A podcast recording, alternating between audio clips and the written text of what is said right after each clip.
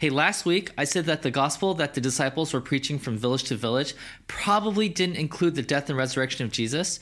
Well, if that were to be true, then we need to answer the question why did Jesus need to die?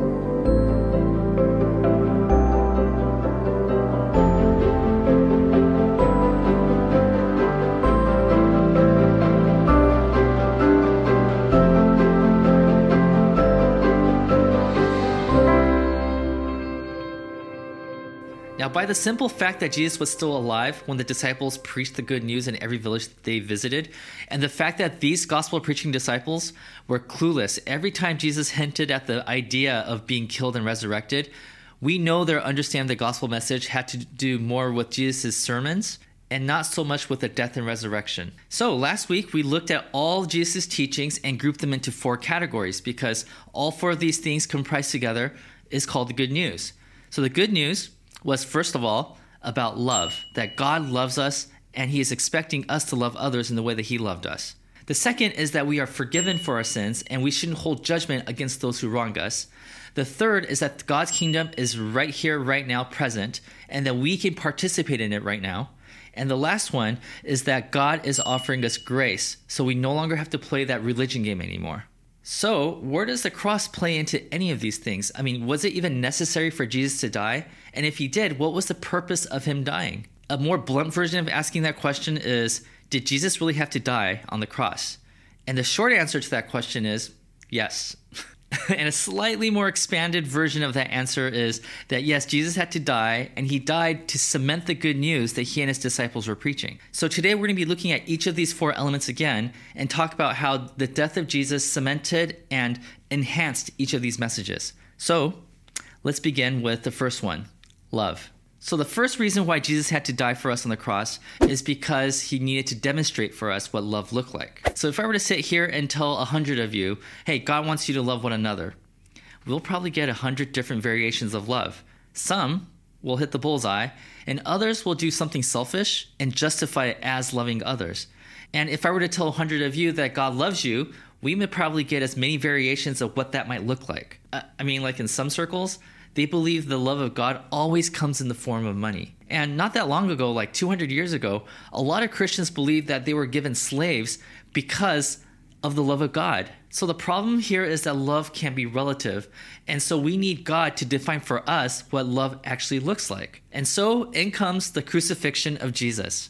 You see, Jesus died on the cross so we can all see what the greatest form of love should look like in one of the stories of Jesus, just a few days before he died on the cross, he said this. He said, My command is this love each other as I have loved you. Now, at that point, somebody who was listening in might have been like, Hey, Jesus, uh, can you show us what love actually looks like? Because we don't know. It's so relative. Well, let's continue. Greater love has no one than this to lay down one's life for one's friends. In essence, Jesus is saying, Hey, I'm about to die on the cross and when you see me bleeding and broken on that cross, you'll understand what love really is like. Now, this whole understanding of Jesus dying on the cross to demonstrate for us what love looks like, well, there's a theological term for this. It's called cruciform theology.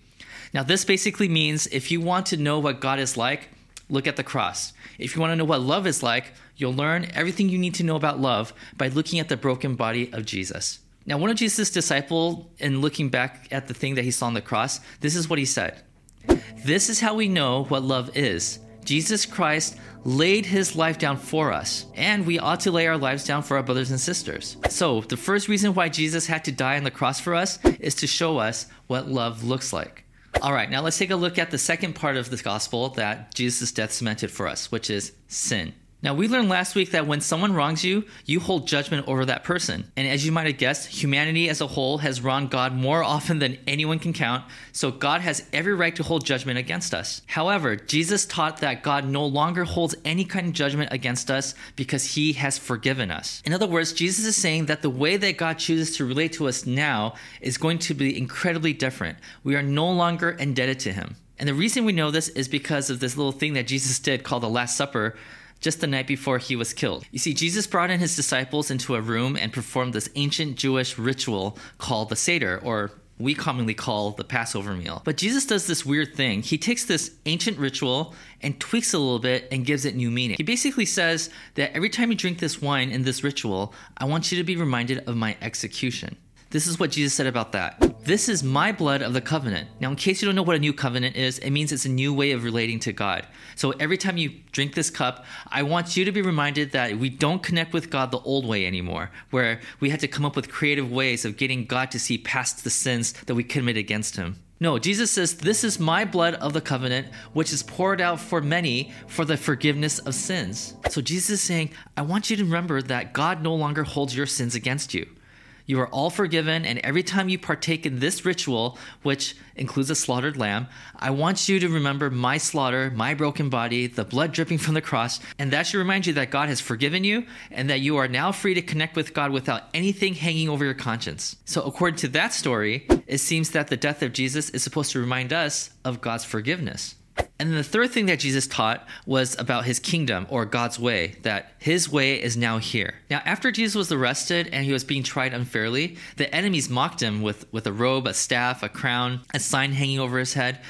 But little did they know they were actually participating in the coronation celebration of Jesus being king. Like, for example, the robe was a royal robe, the staff was a scepter, and the thorny crown was a royal crown, and the sign that was put over his head said King of the Jews. Now, at one point, one of the Roman guards, who's considered the enemy, fell on his knees, looked up at Jesus' broken body, and said, Surely this man was the Son of God. And Son of God was code in the Roman culture as the king. You see, scattered throughout Jesus' biographies is a description of Jesus being enthroned in the midst of his enemies, and they had no clue of it until the resurrection. So, in this instance, Jesus had to die on the cross because that is how he became the King of Kings, Lord of Lords.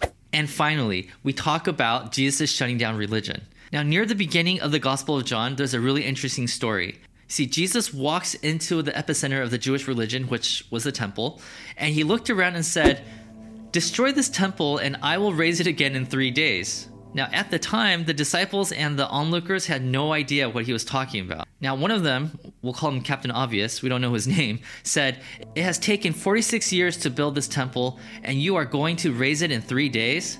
This person took Jesus' quote literally, but as we learn, he was speaking figuratively. John gives us commentary. He says, The temple that he had spoken of was his body. Now, this means that Jesus is implying that he was equating the temple to himself. See, when Jesus dies on the cross, that will also mark the end of religion as they knew it. Jesus had to die because whatever the temple stood for was a symbol that we no longer needed. People needed the temple back then to feel like they were earning God's favor. You didn't have to perform certain rituals to earn God's favor anymore.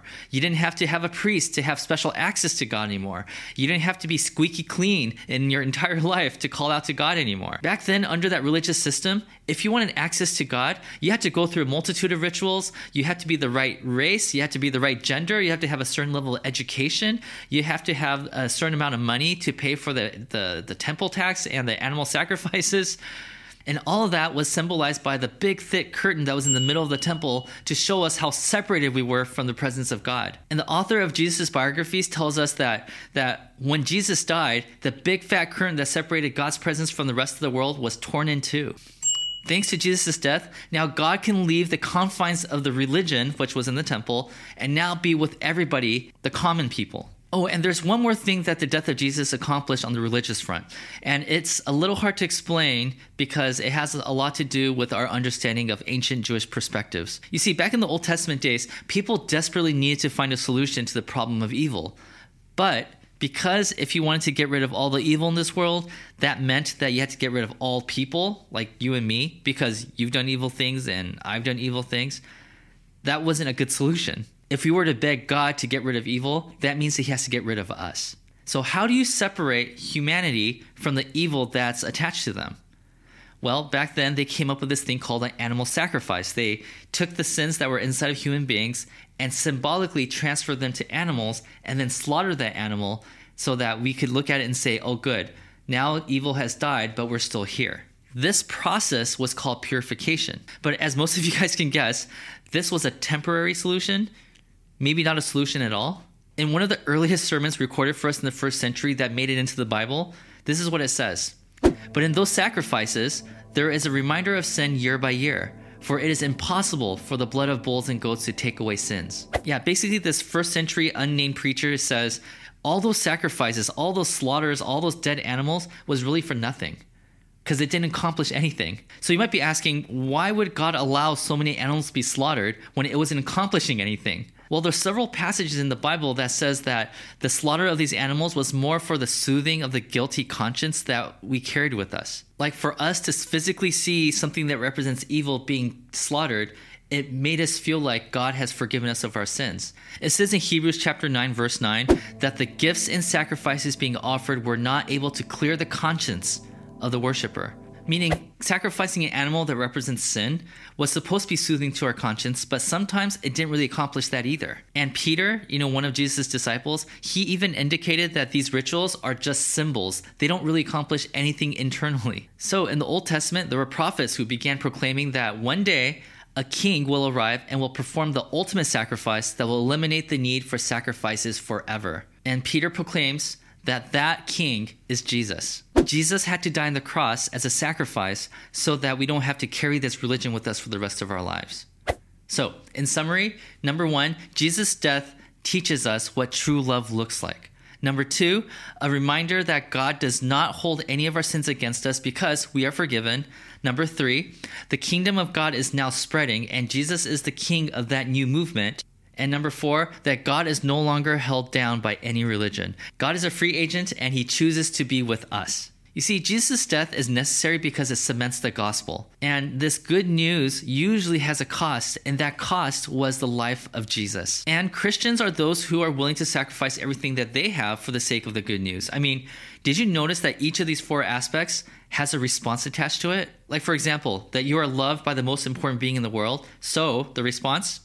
You must love one another. Or you are forgiven for your sins, so you must go and forgive one another or that Jesus is the king of this new kingdom. So you must live according to this kingdom as if it is right here, right now. And Jesus has given you what religion promised you. So your bodies are now the dwelling place of God. So wherever you go, whoever you are, go and take God with you. So we, the people who believe in this good news, called Christians, we have a responsibility. We have to treat people a certain way. We're supposed to love the people that are difficult to love. So, church, may you remember that Jesus laid his life down because he loves you, to set you free from sin, to jumpstart this new kingdom, and to shut down religion. And may this knowledge inspire you to love others, forgive those around us, participate in the kingdom of God, and to make God accessible to everyone. And may we all experience heaven together. God bless.